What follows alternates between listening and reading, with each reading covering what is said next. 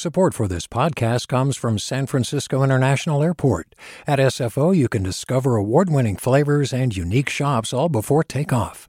Learn more about what's at SFO at flysfo.com. Hey, it's Glynn Washington from Snap Judgment.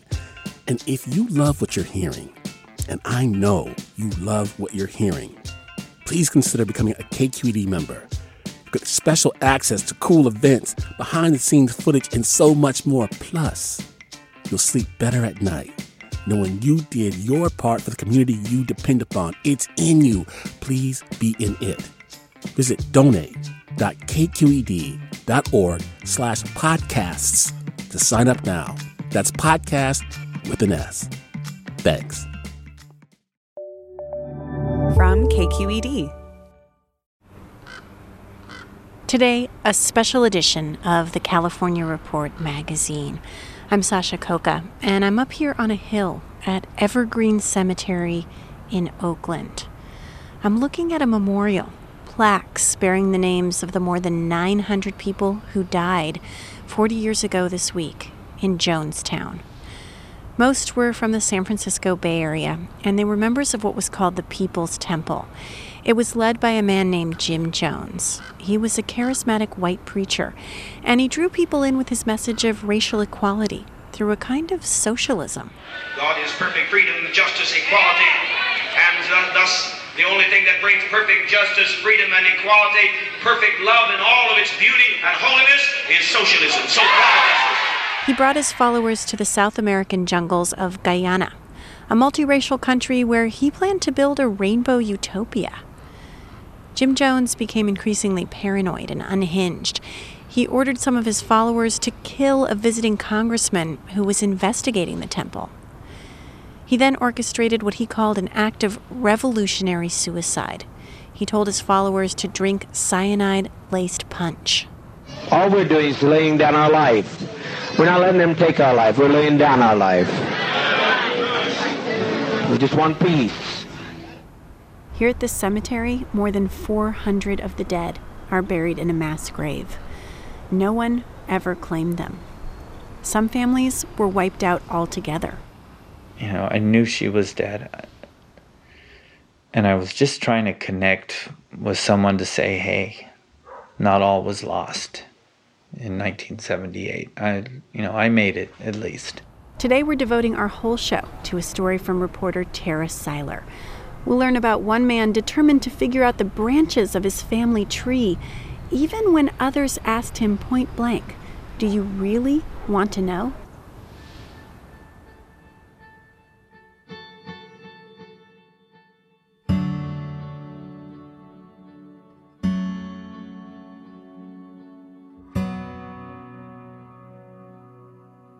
Robert Spencer has always pitched in,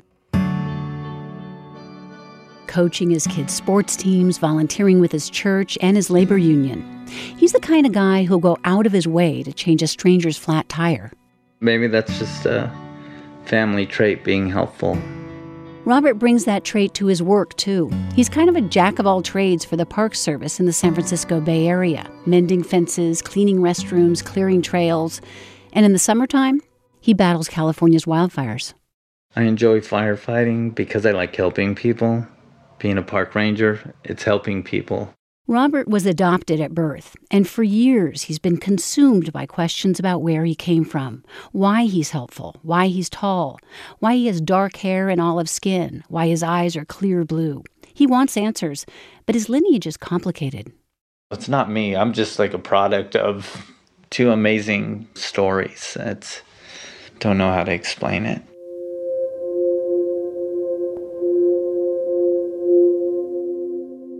Growing up, Robert's adoptive mom and dad were older than his friend's parents. They were more like the age of grandparents.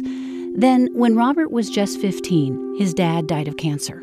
So, I've been without a dad a long time. His mom lived a long life, but Robert took care of her for eight long years as age took her body and dementia took her mind. Yeah, I loved my parents. They loved me. They raised me. Not looking to replace them, but there's something to be said about that biological connection that you have to somebody. Robert is 50 years old. He's married with two sons. But it's like there's a hole inside him, a void, and he's trying desperately to fill it.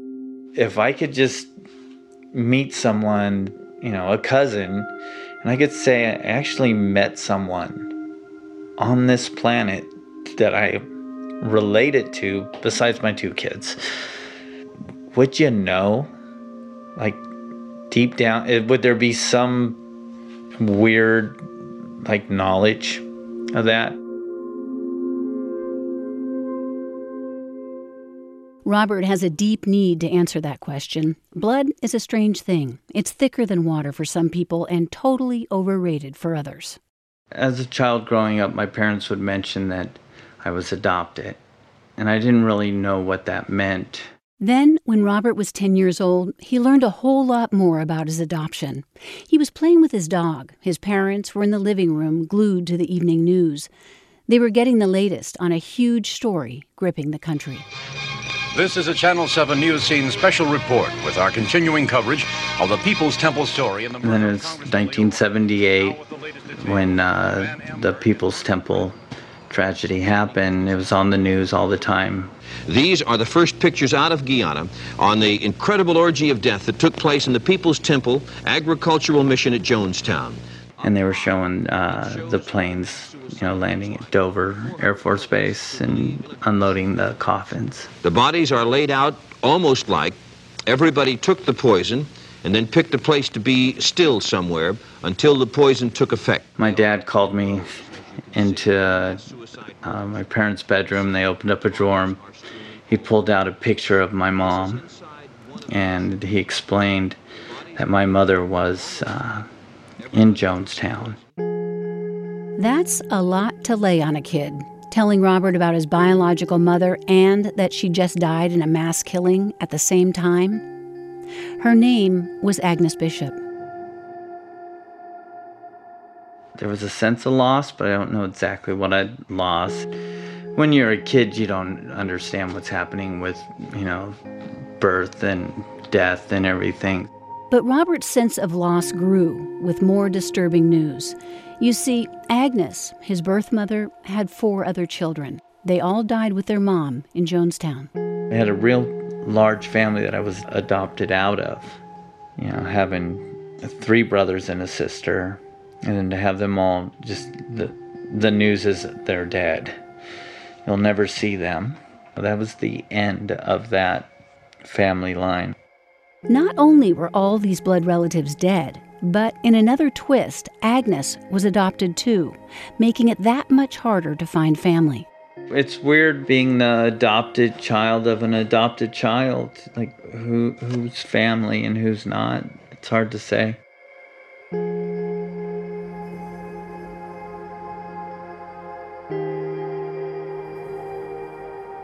And it gets weirder because it turns out Robert's birth mother's full name was actually Agnes Bishop Jones.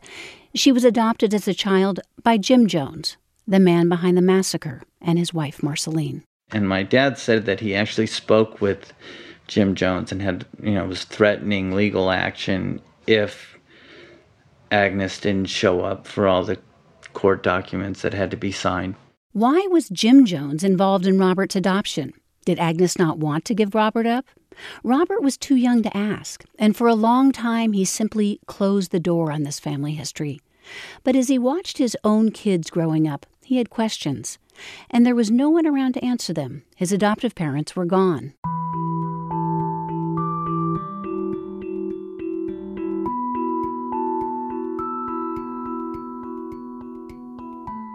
About 15 years ago, he began searching for information about Agnes online. She was one of eight kids the Joneses adopted. They had one biological son. Agnes was married three times. She was 25 when she had Robert. She was 35 when she died. For a long time, that's all he knew. But a few years ago, Robert reached out to someone as close to Jonestown as you could get Stephen Jones. Agnes's brother. He's the only biological child of Jim and Marceline Jones. Well, that's definitely Agnes. Stephen is looking at a picture of Agnes and her children, a rare photo of the family taken away from the People's Temple. It's good to see them there. uh, you know, to see them as a family outside of the temple together, because that's that was discouraged in the temple. You know, the family unit unit. So because it was supposed to be more communal. More communal, yeah. And the family, if anything, you know, that was threatening to dad and his authority. The movement revolved around Jim Jones, a master manipulator with a giant ego. After leaving San Francisco, the temple began building its multiracial utopia in Guyana. But Stephen wasn't at Jonestown the day the suicide orders came down. He and two of his brothers were on the other side of the South American country playing basketball, and they survived. Here's Stephen at a news conference in Guyana as the dead were still being tallied, explaining why he didn't leave the temple, even though he knew his father had become a madman. What would you do? I mean, would you uh, leave and leave leave everybody you've loved, everyone you've lived with all your life? All those people in my life. All my 19 years, I've known no one else, right? Uh, what am I going to do? Virtually everyone in Jonestown died that day, including Stephen's parents, one of his brothers, and his sister, Agnes. She was a lovely woman, um, very pretty face, a soft voice with a southern Midwestern twang, and a lovely, sweet smile. But I didn't know Agnes. That's kind of a strange thing to say about your sister. But there was a big age gap. Stephen was only nine years old when Agnes gave birth to Robert. He knew nothing about the pregnancy. Yeah, if I remember correctly, I met Robert by email first. Stephen is a trusting guy, but he can be wary of people wanting to make some connection to the temple in Jonestown. People may be looking for a sense of belonging, looking to heal some deep trauma of their own. But Stephen thought Robert's story was plausible. I suspect that her pregnancy with Robert happened on one of her times away from the temple. I don't know how she did that, but she came and went more than anybody I can remember in the temple. And she never felt fully in. It's it's a tragic irony that they all they all died down there because I never really kind of felt like she was a part of the temple. Did Agnes have some kind of special privileges? Did she see the dangers of temple life and want to spare one child? Or was she simply an unwed mother with no support? Robert was looking to Stephen for some answers. I felt like I, I, I should show up and you know tell him what I know. Well, what did you think when Robert shows up out of the blue and says he's Agnes's son? I mean, did you think that was kind of strange? you got to remember where I come from. Nothing seems strange as far as human behavior. Um, I mean, it got it even got stranger than that. When Stephen and Robert finally met in person, it was later that year. Survivors and friends and families of those who died at Jonestown were getting together for one of their sporadic reunions, this time in San Diego. Folks were raising the question, they were wondering why would Agnes have been told to put her child up for adoption? They were wondering because Stephen and others tied to Jonestown know that temple members didn't put their kids up for adoption to outsiders children were held on to. And I don't mean that necessarily in a negative way. Like we were a community, right? So that led people to speculate that maybe dad was the father of the child and they just wanted to make that go away.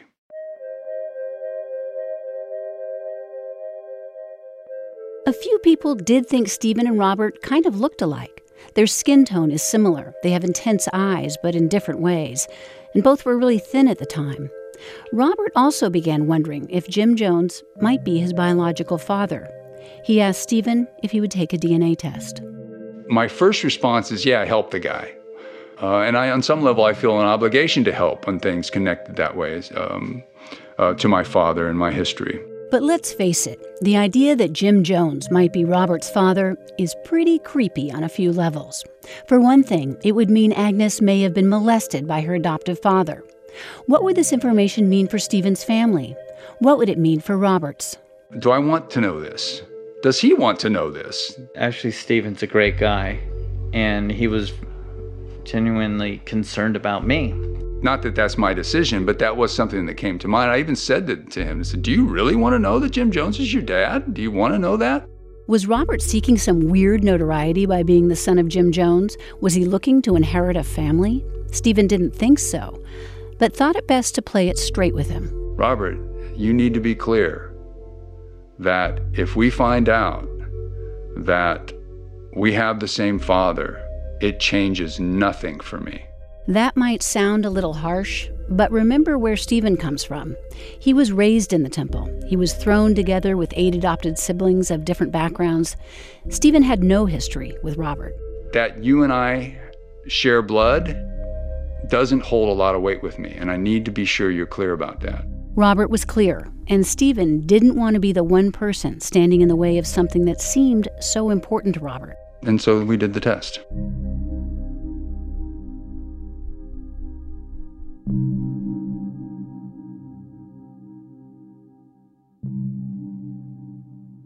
You're listening to a special edition of the California Report magazine. I'm Sasha Khokha.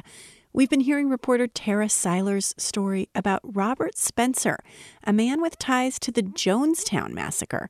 His mother, Agnes, was part of the People's Temple, which relocated from San Francisco to Guyana. She died in a mass suicide 40 years ago this week, along with the four siblings Robert never got to meet. Here's Tara. Robert was anxious about whether Jim Jones might be his biological father, and it took a long time to get the DNA result back from Jones's son Stephen. And for Robert, there was a sense of relief when the test came back negative. Now, that would have been horrible news to find out that Jim Jones is your father. Stephen, the actual biological son of Jim Jones, moved on. He had his own family to think about. And there was a little bit of uh, disappointment when I thought, man, I got a brother.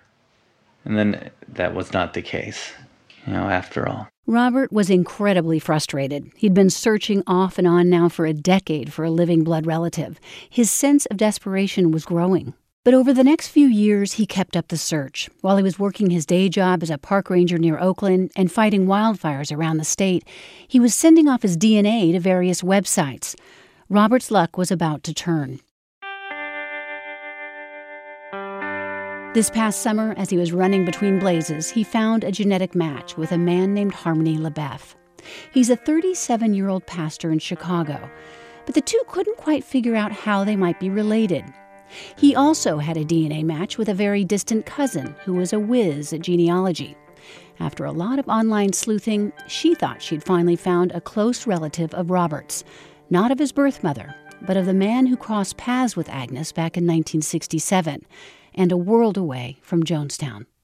Well, originally I was born Thomas LaBeff in uh, Smackover, Arkansas, out, out in the country. This is Harmony LeBeff's grandfather. It goes back to the old French version, LeBeuf. And uh, so then that was hard for people to remember because of my profession in the recording business. Columbia Records changed it to LaBeef. And sleepy was because I looked like I was about half awake most of the time. Yeah, yeah, yeah. Woo,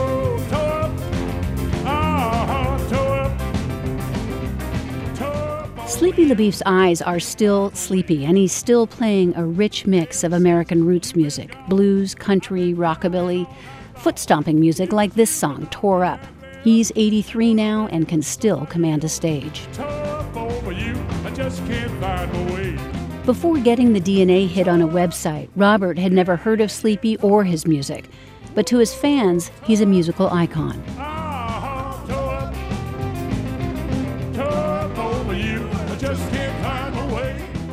Sleepy spent decades on the road, but settled with his wife Linda in a modest home in Fayetteville, Arkansas.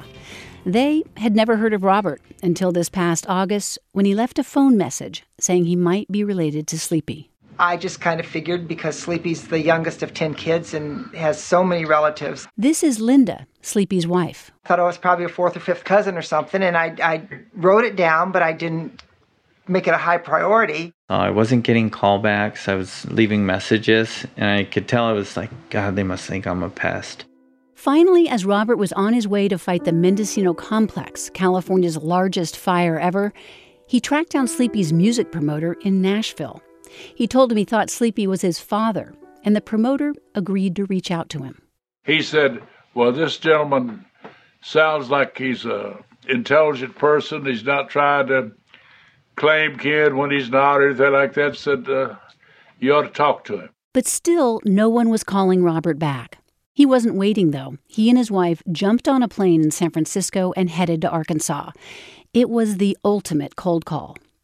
As soon as he landed, Robert called Sleepy, and they agreed to meet at a coffee shop in Fayetteville. Didn't know what to expect, that's for sure. Turns out it wasn't just Sleepy coming, it was his whole family his kids, his grandkids, and his wife Linda, all there to size up Robert. Well, when we first walked in and I saw him, obviously there was the physical resemblance, so I, I knew it was him. For Linda and Sleepy's oldest daughter, Jessie, seeing Robert was like a bolt of lightning. My dad's eyes and my dad's smile completely. Me and my sisters have discussed it between us, and he he pretty much looks like a younger version of my dad. Like we remember our dad from when we were little girls is about how Robert looks now. Robert didn't see the resemblance. Of course, he was staring across the table at an 83 year old man. But from the moment they all met, there was an instant connection, almost spiritual. It's just a feeling that you have for, for certain people, and I think that the whole family felt that for Robert right from the get go. It was just, he, he was family. Linda says their bond was so strong with Robert that even if there was no DNA match, they'd still want him as part of their family. But everyone agreed a test was needed, if only to give Robert a sense of validation. So the two went to a lab in Arkansas and took the test. Robert didn't get the result until he returned to California. 99.99% probability that Sleepy is Robert's biological father. I look forward to more conversations with him and finding out, you know, what I can about my mom. So we don't know if it was kind of a, a quick affair or, a, you know. No idea.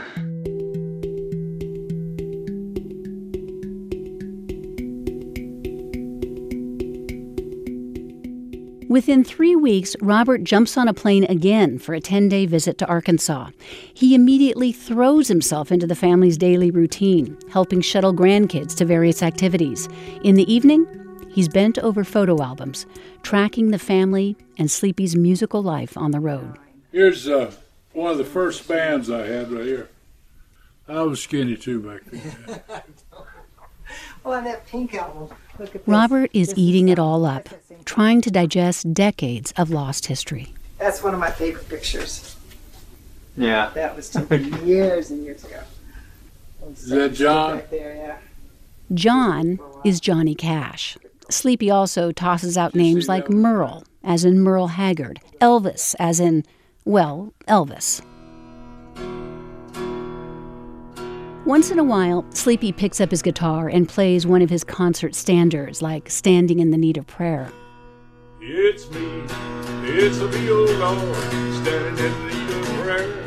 It's me, it's me, oh Lord, standing in the need of prayer. Not my brother, not my sister, but it's me, oh Lord, standing in the need of prayer. Not my brother, not my sister, but it's me, oh Lord, standing in the need of prayer. Robert, by the way, did not inherit this musical gene. He's okay with that, though. He's already started collecting Sleepy's albums. I love his music. It's great that I just have to, you know, hey Siri, play Sleepy LaBeef. And then I get to hear my dad's voice. There we go. It's hard not to be struck by how fast this new relationship is moving. They have no shared history, no shared memories, no shared holidays, no shared dramas, all the wonderful and messy stuff that defines family for so many. So, how do people go from strangers to family virtually overnight? To an outsider, it all seems pretty crazy, but not to Sleepy. Being from a big family, like I said, I had seven sisters and two brothers, and uh, there's always room for more. and uh, I'm not uh, disappointed. I'm, I'm glad things are working out. For Robert, things could not be working out any better. He's finally got what he's been searching for a family and some answers.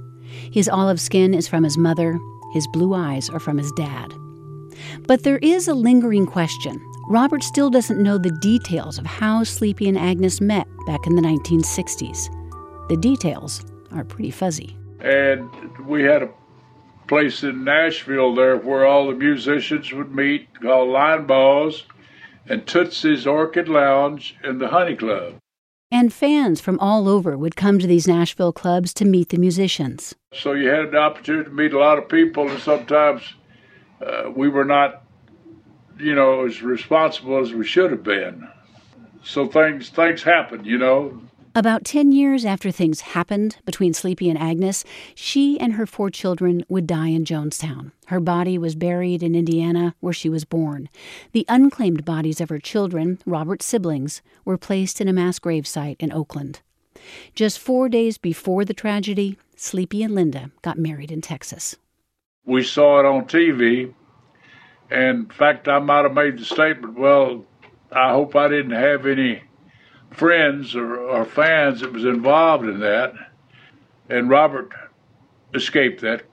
So that was it was a blessing that he missed it. I felt like it was basically a miracle.